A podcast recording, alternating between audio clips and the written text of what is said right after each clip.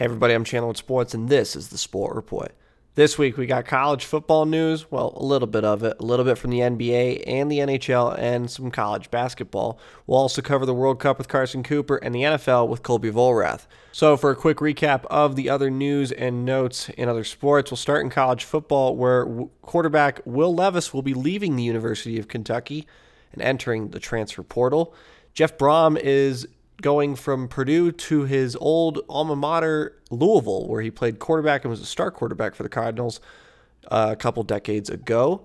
They tried to get him a few years ago, but Satterfield, Scott Satterfield, ended up going to Louisville. Well, now with Satterfield at Cincinnati, Jeff Brohm is finally going home to Louisville, L1, C4. And finally, overtime in Philadelphia. Army Navy played their first overtime game in the 123 year series between these two teams.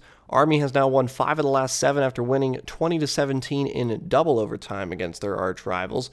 Navy head coach Ken Niumatalolo is now 10 and 5 against the cadets in his career, but that will not matter anymore as he was fired in the immediate aftermath of Navy's loss to Army. Next season, he, well, he might be hunting for a new job, but nonetheless, he's one of the best coaches in college football. Hopefully, he finds another job soon. If he doesn't, he ends his career after 16 seasons with a winning record as the head coach of the midshipmen. And granted, they had some challenges compared to the other service academies who could have six year or sixth year transfer students, you know, transfer into the academy and play, whereas Navy requires all of their midshipmen to graduate in four years. Niumatalolo had a very high graduation rate for the Navy midshipmen, and he you know, coached a really good football team, had a really good system. They were run heavy throughout the mo- for the, throughout most of his tenure at Navy. In fact, Navy's first completion of the day came in overtime for a touchdown before they fumbled the ball on the ground in double overtime. Uh, back to the game, Navy passed it for four times, Army passed it 12 times. Both teams combined three of 16 and they combined to rush the ball 105 times, 259 yards on the ground for Navy, 125 for Army. Navy dominated almost every stat category, but had two possessions that didn't end in a three and out after halftime, one late in the fourth quarter, and the other when they fumbled the ball on a seven play drive in double overtime. Army capitalized by kicking a game winning field goal. So we'll see what happens next season as the Commander in Chief's trophy will leave the Air Force Academy. Air Force Academy won it this past season and be up for grabs in 2023.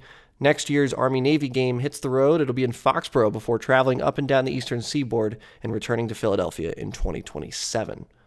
In college basketball, the only major news other than Chris Beard, which we'll get to in a second, number eight Alabama comes from 15 points down to stun the number one ranked Houston Cougars apparently we have a sport report curse of you know saying a team's doing really well and then they decide not to do super duper well. It happened with James Madison in their football program earlier in the year with the Philadelphia Phillies before they got no hit. The Miami Dolphins on a three game losing skid once we started talking about them, and now the Houston Cougars. As I mentioned, Chris Beard, the head coach at Texas, was arrested for a third degree felony assault on a family member with strangulation could be a two to 10 year sentence uh, if he is convicted of the crime. He has been suspended without pay by the University of Texas Athletic Department and the university itself, of course. It is unknown at this time if he will return to coach the Longhorns. In the meantime, they will continue to sort his legal case. There's a lot of things being said about him. Um, Chris Beard has a reputation as one of the kindest human beings, one of the kindest coaches in college basketball, if not sports. We condemn the actions of Coach Beard, and we hope that this is resolved in due time for all the parties involved. In the NHL, the Boston Bruins get revenge on the Vegas Golden Knights as they come from behind to defeat the Golden Knights three goals to one, nearly a week after the Golden Knights ended the Bruins' home winning streak to start their season. And in the NBA, last week's trivia question who is the last player to put up 50 or more points, 15 or more rebounds, and three or more blocks while being or connecting on at least 70% of his shot attempts? Uh, Anthony Davis did it last week. Patrick Ewing did it. 50 points, 71% shooting, 15 rebounds, and three blocks for the New York Knicks almost 32 years to the day on December 1st of 1990. We will not have a trivia question for this week as we're going on a long hiatus. This is our last episode before the national championship during the second week of January. We'd like to give the rest of our correspondents a week, a few weeks off to spend time with their families. Finally, in Major League Baseball, Aaron Judge will remain a New York Yankee, nine years, $360 million contract, and he will be the next captain of the Yankees. Well played by master negotiator. He turned down a $200 $210 million offer at the start of the season, goes out, hits 62 homers, the AL record, and some would say the MLB record, if, if without the steroids, of course. Um, he wins the MVP. He fakes signing with the Giants, makes Steinbrenner and Cashman come back to the table with a higher offer, and gets 150 million more than he would have at the start of the season.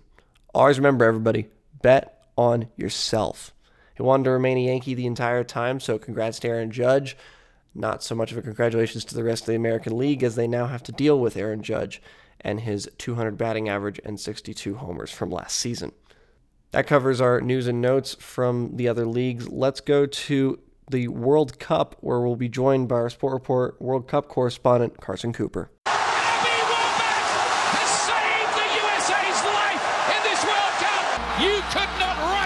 script like this. Name on the trophy. And Solskjaer has won it!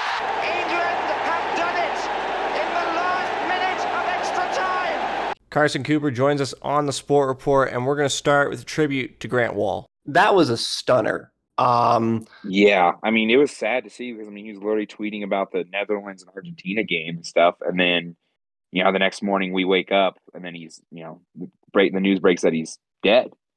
And so I think that was the saddest part to see that, you know, someone who clearly had no idea they're about to die, they're seeing, they're just tweeting and stuff like that, like normal, doing their job, and out of nowhere, gone.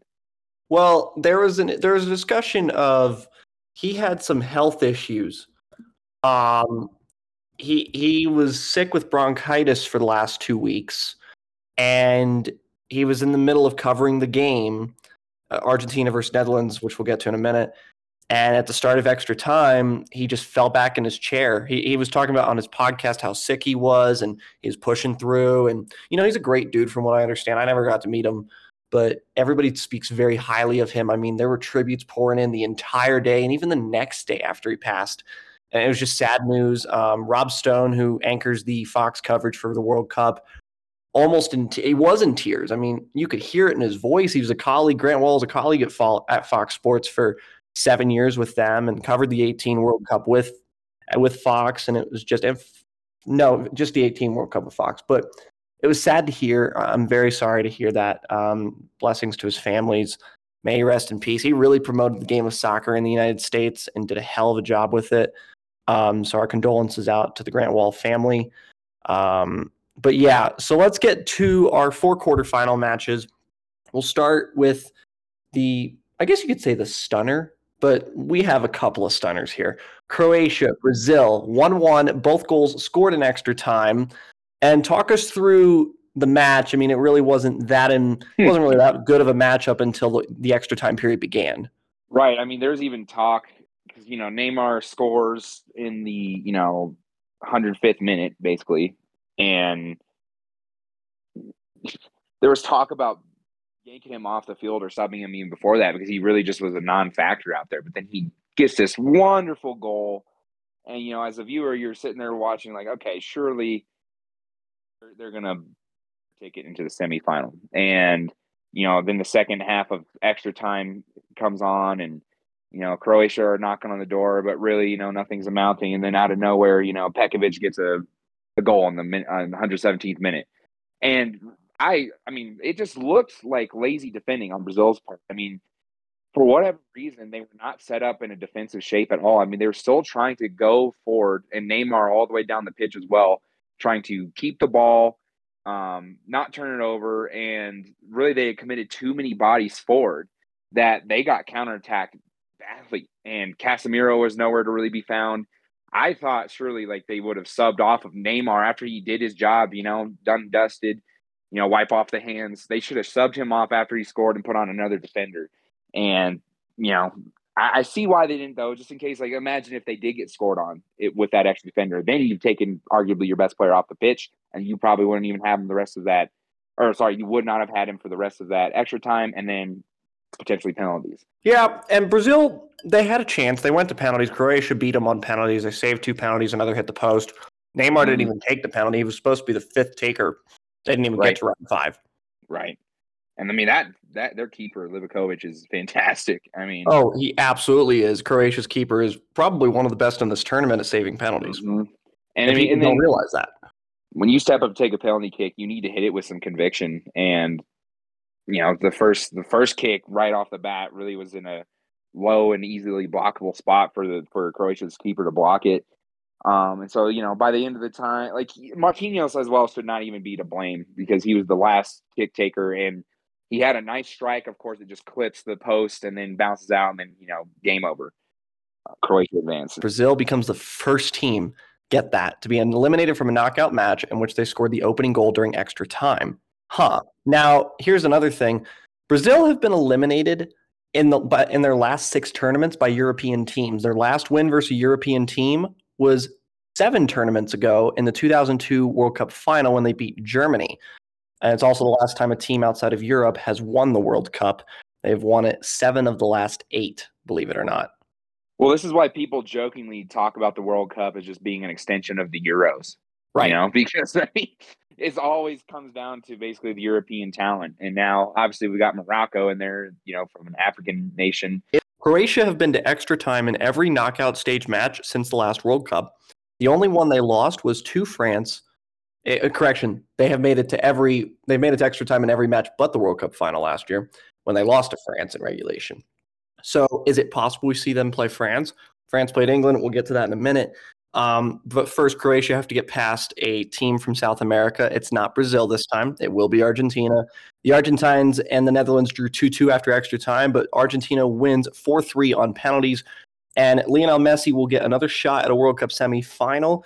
The Dutch trailed two goals to nil in the 83rd minute, and they scored two goals, one in the 83rd minute and the other in the 90 plus 11th minute crazy stuff. Let me let me tell you, it was off a free kick. It was straight off a Louis Van Gaal free kick, straight out of his time at Manchester United. I know there are United fans out there just cringing and wanting to turn this off at this point. But at the end of the day, the Dutch couldn't get anything going in extra time. They were actually chirping at the Argentine players. And after the penalty shootout, when Argentina finally converted their fourth and final spot kick, there is a picture of the Dutch head and hands on the ground, on their knees, just – devastated. And there's a, on the other side of the picture, right next to them, at the top of the picture, is the Argentine players looking at the Dutch players, basically telling them, "You suck because you talked so much crap, and you didn't convert. You did not. You were not able to come back and win this." And so the Dutch are out. The Argentines advance. Any thoughts on the Argentina Netherlands game? It had to have been probably one of the most entertaining of the quarterfinals, if not the whole tournament. You know, it was a palpable. I mean, just watching it through the TV, you could sense the tension. I mean, one of the Argentinian players even, you know, fired the ball into the, you know, the Dutch bench basically, and, and you know, the bench is cleared, and you know, should have been a red card potentially, and things like that. But the drama was was there, and you know, you could tell each nation wanted that win, each team, and so. I, you know, you, you feel bad because in the quarterfinals, again, a bunch of good teams got sent home, but the Netherlands are a very, very talented side, and we we all know they're better than they're, they're more than capable of advancing past the quarterfinal. Right. And so it'll be Argentina and Croatia in the first semifinal, 2 p.m. Eastern today on Fox if you're listening to this on Tuesday. The other quarterfinals, there were two additional quarterfinals. We'll start with Morocco and Portugal. This had to have been the stunner of the tournament outside of Saudi Arabia defeating Argentina. Morocco won, Portugal nil in regulation. And Cristiano Ronaldo got sent to the bench again. He came on just before the hour mark and he did not make an impact. We'll touch on Ronaldo's future with Portugal in just a minute. But for the game itself, it is fantastic to see an African side in the semifinals. First time, as you mentioned, the first time an African team has made the World Cup semifinals in the tournament's history. And now they get to play, well, we'll get to that in a minute. But think about that for just a second. Morocco, a team that is granted 22nd ranked in the world, 21st, 22nd ranked in the world, and they just knocked off a Portuguese team that smoked Switzerland six to one in the round of sixteen. If anyone had a dark horse pick, you know, some people would still be probably going with Croatia. I bet there was seldom few who picked Morocco to even make it this far. So hats off to them. But I mean, they have a really underrated and talented roster. I mean, you know, Hakim Ziyech and Hakimi, you know, out out there on that back line. I mean, they've got world class talent playing all over the world, especially in you know League One. You know, again, I, Hakimi used to play for PSG he still might. Um, but I follow the Premier League or more obviously. But you know, then Ziyech for Chelsea and all that. Um, I mean, just incredible. You know, they have a lot of talent on that roster, but again, you'd expect Portugal to not lose one nothing. You know, get again like after putting up six on the, the Swiss, and then to come in and get nothing. I think a lot of the blame is, should be put on the coach. And to be fair, Ronaldo should have started. No, I, mean, I, actually, I, I think he should have. Well, I disagree with that. Not to be an opinionated type of podcast, but Ronaldo shouldn't have started due to the fact that he's an egotistical maniac who wants all the pride and he wants all the attention. And he's not, you're not going to get that on the world stage if you have an entire team around you. It takes a team to win the World Cup, not a person. And Ronaldo tends to forget that. That's why he just got kicked out of Manchester United, amongst other reasons. But Ronaldo should have been sent to the bench as a, it's a punishment. If you're not going to abide by the team rules and you're not going to be a team player, you should absolutely be sent to the bench. You know what? Honestly, if I was the manager and it wasn't like, granted, it's Ronaldo. Should he have started? The argument will always be there. But regardless, he came on for 40 minutes. He never made an impact. He had one shot on target, I believe, and that was it. He didn't really get anything going. He was always taking the ball and he was barely passing the ball. And it just it was not a team player. He did not contribute to the the result in a positive way. And I think the manager made the right decision by benching his star player to show that look, this is more than just you. Ronaldo hasn't learned that yet. And he's 37. Come on now, man. Grow up. His ego has been fed for far too long for obvious reasons because he's an amazing player. But he's not he's in a new role this season and it started with Manu. He's never come off the bench really. Like, you know, he's always been a superstar, starting 11. And if he comes off the bench, it's probably just because he's rehabbing from an injury and, you know, they're monitoring his minutes. So this is a completely new role for him. So psychologically, as an athlete, when you are used to being the big man on campus, you know, the person on top, and all of a sudden you're relegated into this, you know, lesser man's role, it messes with you. And especially for someone like him. And so again, I, he need, but yeah, exactly. He should have grown up. He should have adapted. He's 37 years old, and it, you know this happens to many athletes, and he's lucky to even still be performing at this high of a level for someone his age. Mentally, he's not the Ronaldo that we see anymore, but he's clearly still physically is gifted. No, he absolutely is. And I think that's why United got rid of him. And again, not to be opinionated, it's just the what happened happened, and the manager has his reasons. And if you look at it from the perspective of a fan, you want to see Ronaldo because he's been in your life. He's been on, on the pitch for 20 years. He's been making moves that very few others in the world have ever been able to do, Messi aside. And we could sit here and talk for hours about Messi and Ronaldo who's the best, but we're not an opinionated show, so we're not even going to get there.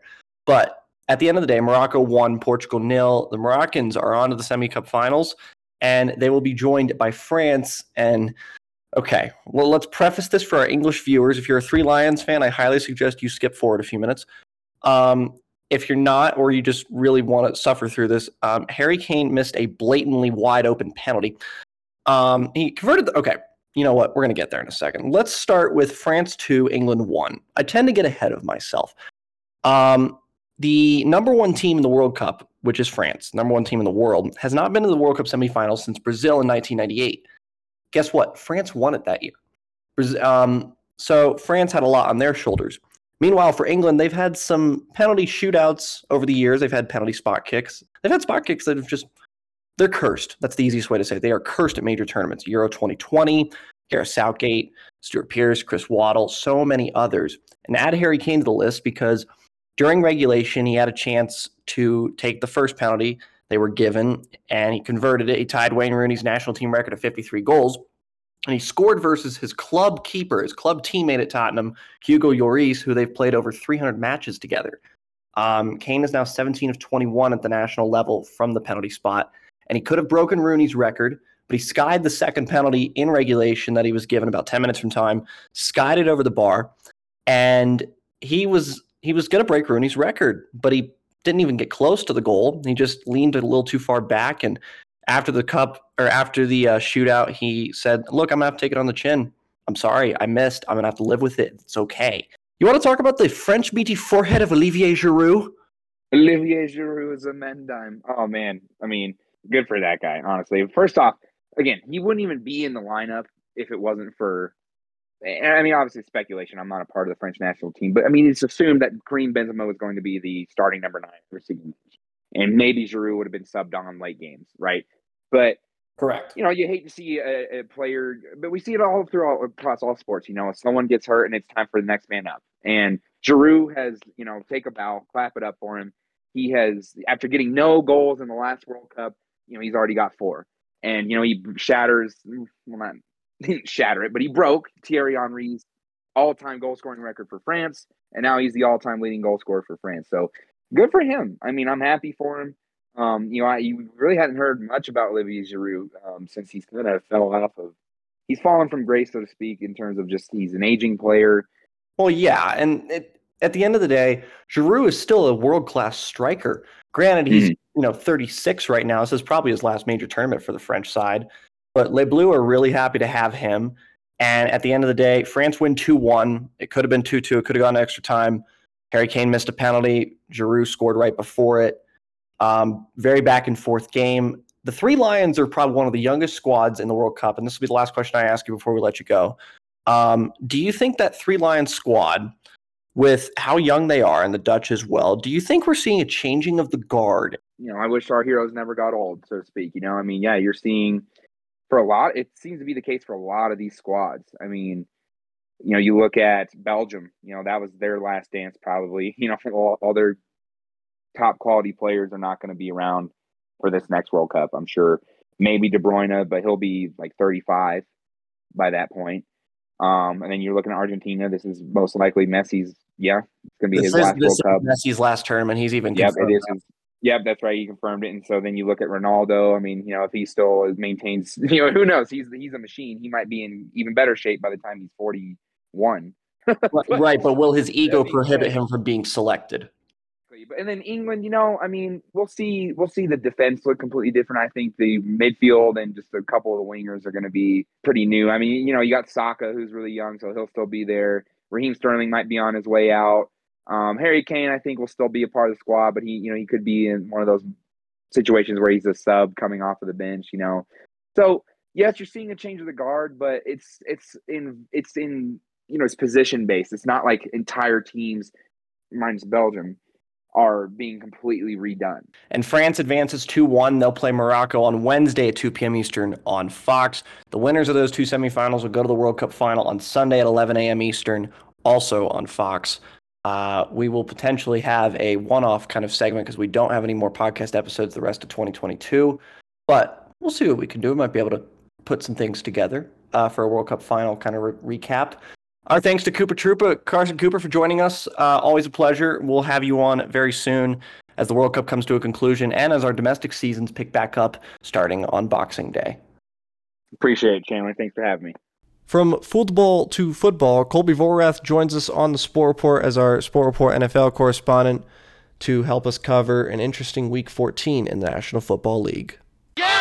Oh, Leon left! pass is intercepted at the goal line by Malcolm Butler. How in the world? Oh, my goodness. around the NFL. We'll start with Thursday Night Football, where Baker Mayfield gets picked up off waivers and leads a game winning drive. Rams 17, Raiders 16.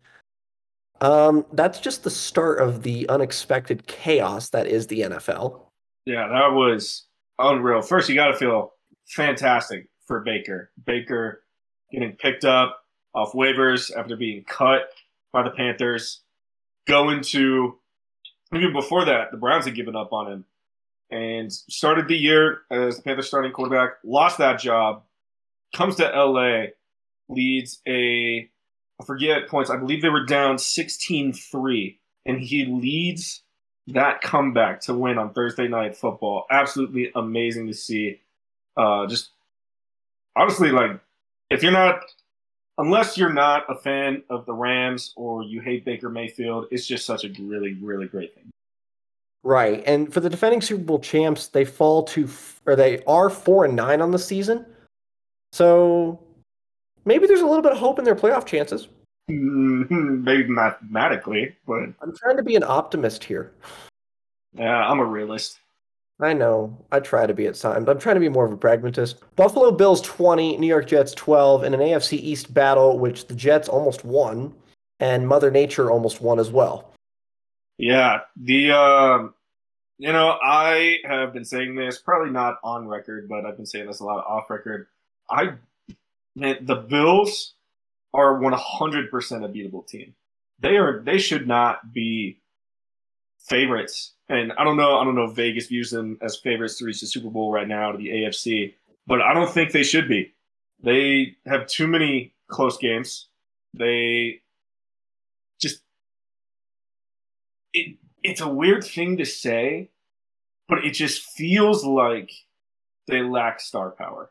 Mike White looks fantastic. Um, honestly, I hope I hope he gets a full time chance with the Jets. He's probably going to be the Jets quarterback um, going forward. They've got Detroit this week, and then they've got a couple of other matchups against AFC East rivals um, to finish out the year. So the Jets are still a playoff caliber team. They just lost Quinnen Williams. Their Mike White is probably one of the toughest quarterbacks in the league right now. From the AFC East to the AFC North, the Cincinnati Bengals defeat the Cleveland Browns 23 to 10, and the Browns get or the Browns get they have Deshaun Watson back, but the Bengals get revenge on the Browns as they didn't really score that much in their Monday night encounter a few weeks ago. This time around, they level the series in the Battle of Ohio, winning by two possessions. Yeah. Um, what was really interesting is that Tee Higgins was ruled. He wasn't ruled out of this game, but he should have been. He injured his hamstring in warmups, and uh, Zac Taylor, when he asked about it, said, no, "I just didn't think it was a big deal." I think, um, who knows if we'll get a fine for the NFL for that? I'm not too familiar around the media rules and how that might impact it. Um, but either way, without. Tee Higgins in the lineup against a bad Browns defense, the Bengals look good.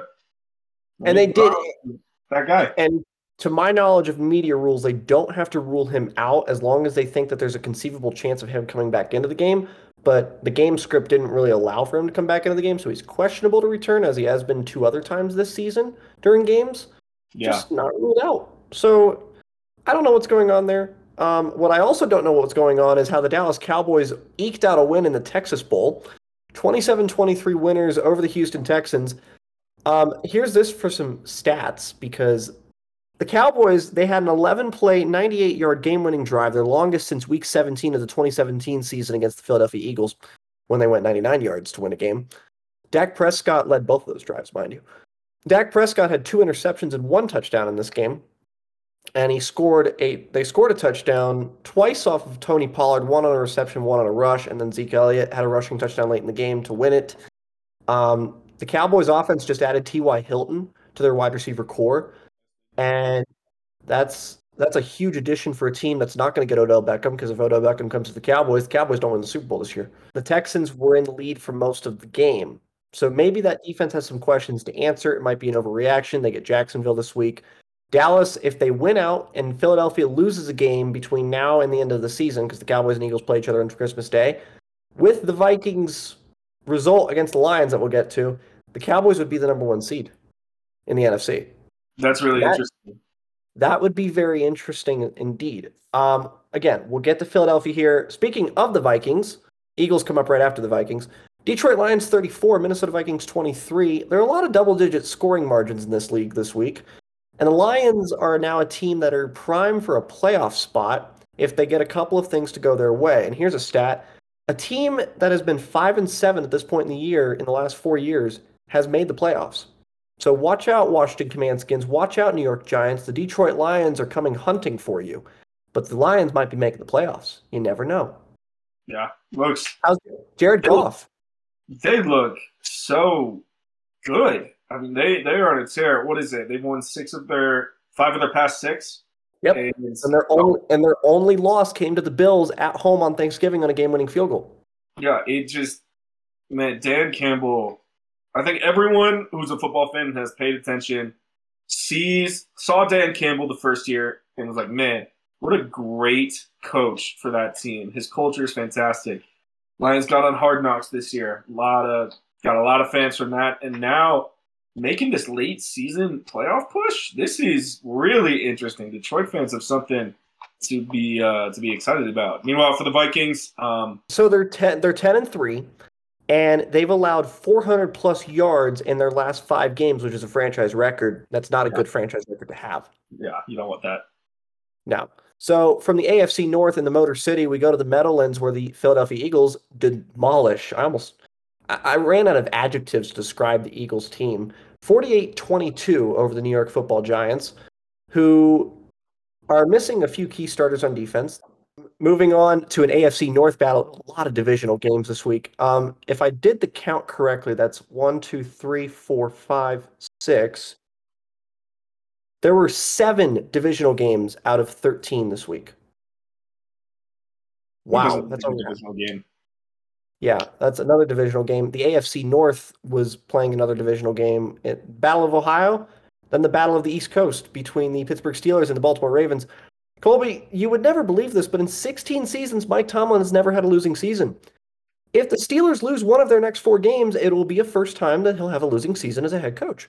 The Steelers fall 16 to 14 to the Ravens. The Ravens are down to their probably fourth string quarterback at this third string, fourth string. I mean, they might be pulling guys off the practice squad at this point.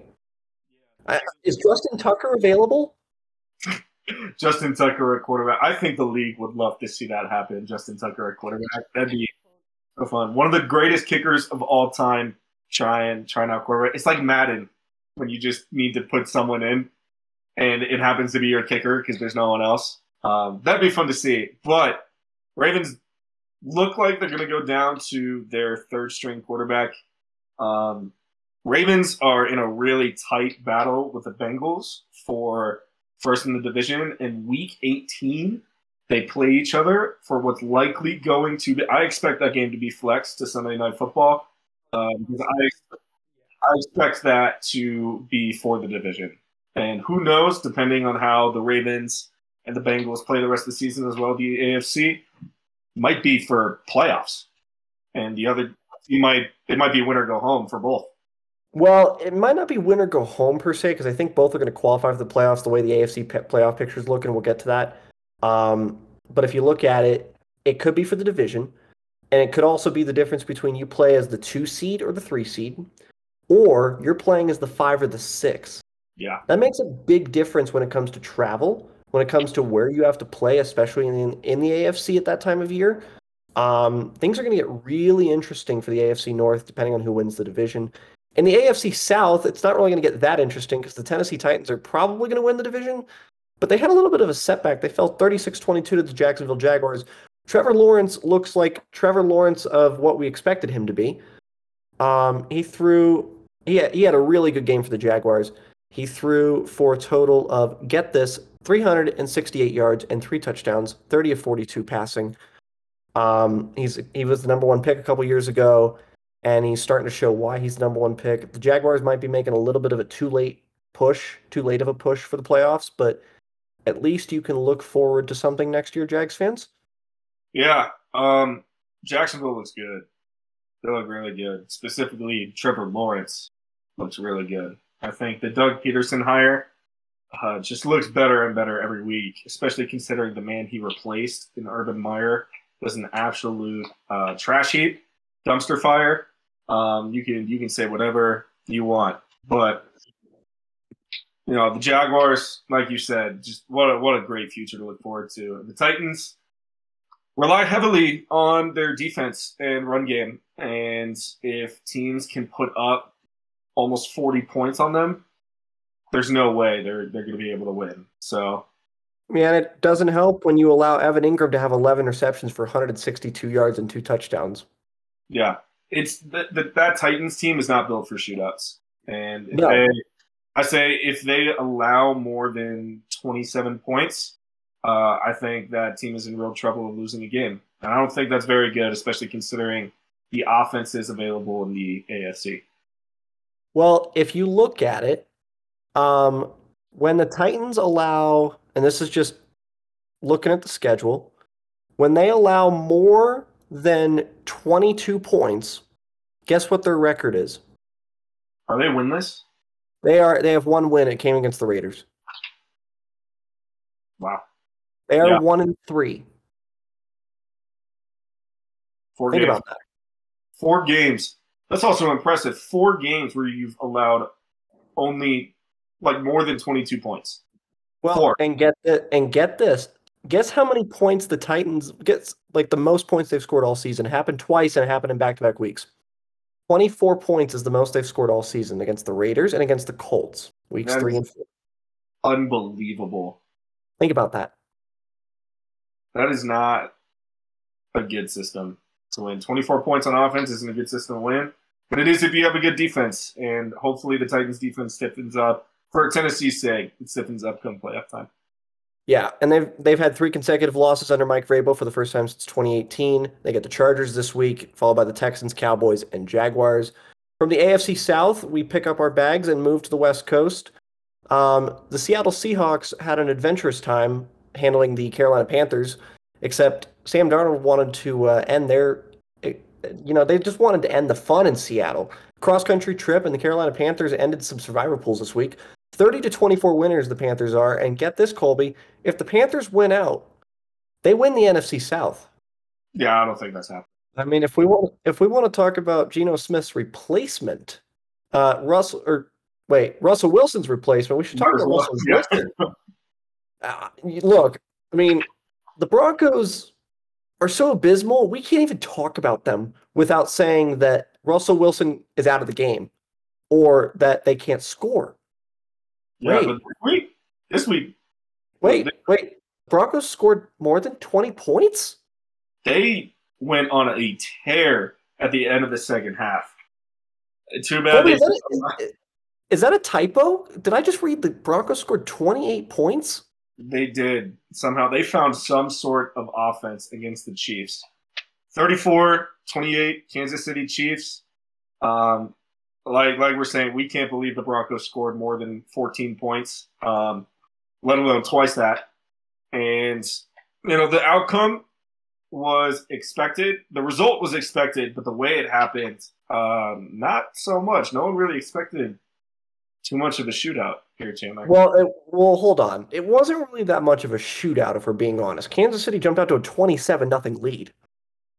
And then the Broncos, within the last, I believe, three, five, three to five minutes of the second quarter, scored 21 straight points. Yeah, and then our CFL correspondent Isaac Ramey was at the game, and he goes, he texted me in the middle of the game. He goes, "This is sick," except for the fact that Russell Wilson's out. Yeah, So Russell Wilson got a concussion. Well, the Broncos doesn't change the result. They lost, like you said, 34-28. They have not won against Kansas City since 2015. Speaking of West Coast teams, because we just really like the Mountain Pacific time zones in the afternoon wave, uh, the San Francisco 49ers, that okay, let, let's start with Brock Purdy, first Mr. Irrelevant to start a game. It is the largest gap between starting quarterbacks in NFL history in terms of age gap um, over 22 years. He was playing against Tom Brady and the Tampa Bay Buccaneers, who are six and seven after this disappointing loss.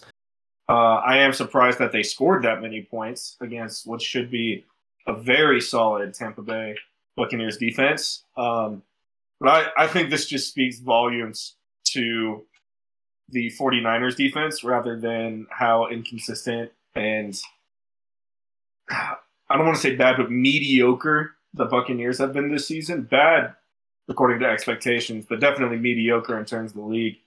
Um, the Niners are just such a really good team. The San Diego Chargers defeat the Miami Dolphins 23 to 17. It was not the Kellen Winslow Bowl of old, um, but it was the Justin Herbert show out west where the Miami Dolphins were held to 55 yards of total offense in the first half.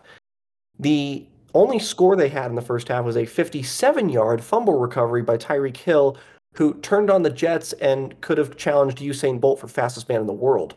Such a weird, weird play, man. My biggest takeaway from this game: Tua Tagovailoa only completed ten passes. 10 it was 10 of 28. 10 of 28. Okay, so yeah, worse. Um, not a good completion percentage at all. I think Miami, up to this point, has looked like a dark horse for the AFC. And I still think the AFC is wide open. Uh, but if the Chargers can do that and just shut down the Dolphins, um, no, it just makes it. I think it just makes the AFC Super Bowl race that that much tighter. And kudos to the Chargers for playing a really, really great game. Justin Herbert, such a good quarterback. There's so many good young quarterbacks in this league. Um, I think Justin Herbert's got to be up there for one of my favorites personally. So get this: Tua Tagovailoa was the leading completion. He was the uh, league leader in completion percentage, seventy-two and a half percent entering the last two weeks. Okay. Yeah. In the last two weeks, he is twenty-eight of sixty-one, which is forty-five point nine percent. Either defenses have figured out Mike McDaniel and his offense, or they have figured out something about this team that is allowed to have that that has forced the Dolphins to go to eight and five now when they started six and two, six and three. Sorry. Yeah. Not This, great. this is a team. This is a team that has the ability to be dangerous, but they're missing a lot of players, like we've said about a few other teams. But they're also very inconsistent. man, I cannot wait for the playoffs for so many reasons. But the AFC, I thought I thought last year the AFC was wide open. I think this year it's even more wide open. The the AFC in football, at least we're talking about. You talk about Tua. You talk about you know Derrick Henry. You talk about all these other players in the AFC. There is no star player that stands out. Herbert as well that um, makes you go, okay, this team's really really good. Bills aside, we're gonna, we're gonna ignore the Bills for a second. Bills have their own issues in close games. Every team in the AFC has a weakness that everybody in the AFC knows how to exploit. Yeah. We'll see how that goes the rest of the season. Um, and then to Monday night, and then to Monday Night Football. We record this during Monday Night Football. Kyler Murray went down with a non-contact injury that affected the Cardinals the rest of the game. It's not confirmed what the injury is, but it looks to be a very serious knee injury, which would be a bummer for one of the young and up and coming quarterbacks in the NFL. At the end of the night, the New England Patriots defeat the Arizona Cardinals 27 to 13. Cardinals couldn't really get anything going on offense. Patriots had a defensive touchdown, their fourth of the year, only behind the Cardinals, who have five on the season. And at the end of the season, or at the end of the night, the Patriots stay in the playoff hunt, while the Cardinals' playoff hopes essentially came to an end. Our thanks to Colby Volrath for joining us on the Sport Report for Around the NFL. Buddy, a Merry Christmas. We will see you after the new year. Yeah, Merry Christmas. I'll see you. See you then. Can't wait to talk playoffs with you. Some other news and notes from the National Football League that we did not include. The New Orleans Saints were fined $550,000 for Flopgate and more 10 years after Bountygate. The Jacksonville Jaguars held Tennessee Titans running back Derrick Henry to two rushing yards in the second half after he rushed for over 100 in the first half. The Philadelphia Eagles have a 1,000 yard rusher and a 1,000 yard receiver for the first time since 2014 when Jeremy Maclin and Shady McCoy did it. This season, A.J. Brown and Miles Sanders are the two players to achieve those benchmarks. That covers us for 2022. A Merry Christmas and a very happy new year to the rest of our team. A very big thank you to everybody who makes this podcast work. We'll be back in 2023. We've got a few things up our sleeve, so stay tuned. We'll be back on January 11th with our next episode. Now, I'm So let it be written, so let it be done. Thanks for tuning into the Sport Report today. We'll be back on our next episode with the latest in sports. Right now, we're still working on a website, but if you want to follow us on social media, we are at SR underscore CWS on Instagram and Twitter. You can also find our podcast on Anchor, Spotify, iTunes, Google Play, you name it. We're on almost every podcast platform. This podcast is copyrighted by the Sport Report for viewers to understand sports from a news reporting basis. Any other use of this podcast, Sport Report logos, or anything associated with this podcast without the express written consent of Channel Sports is strictly prohibited.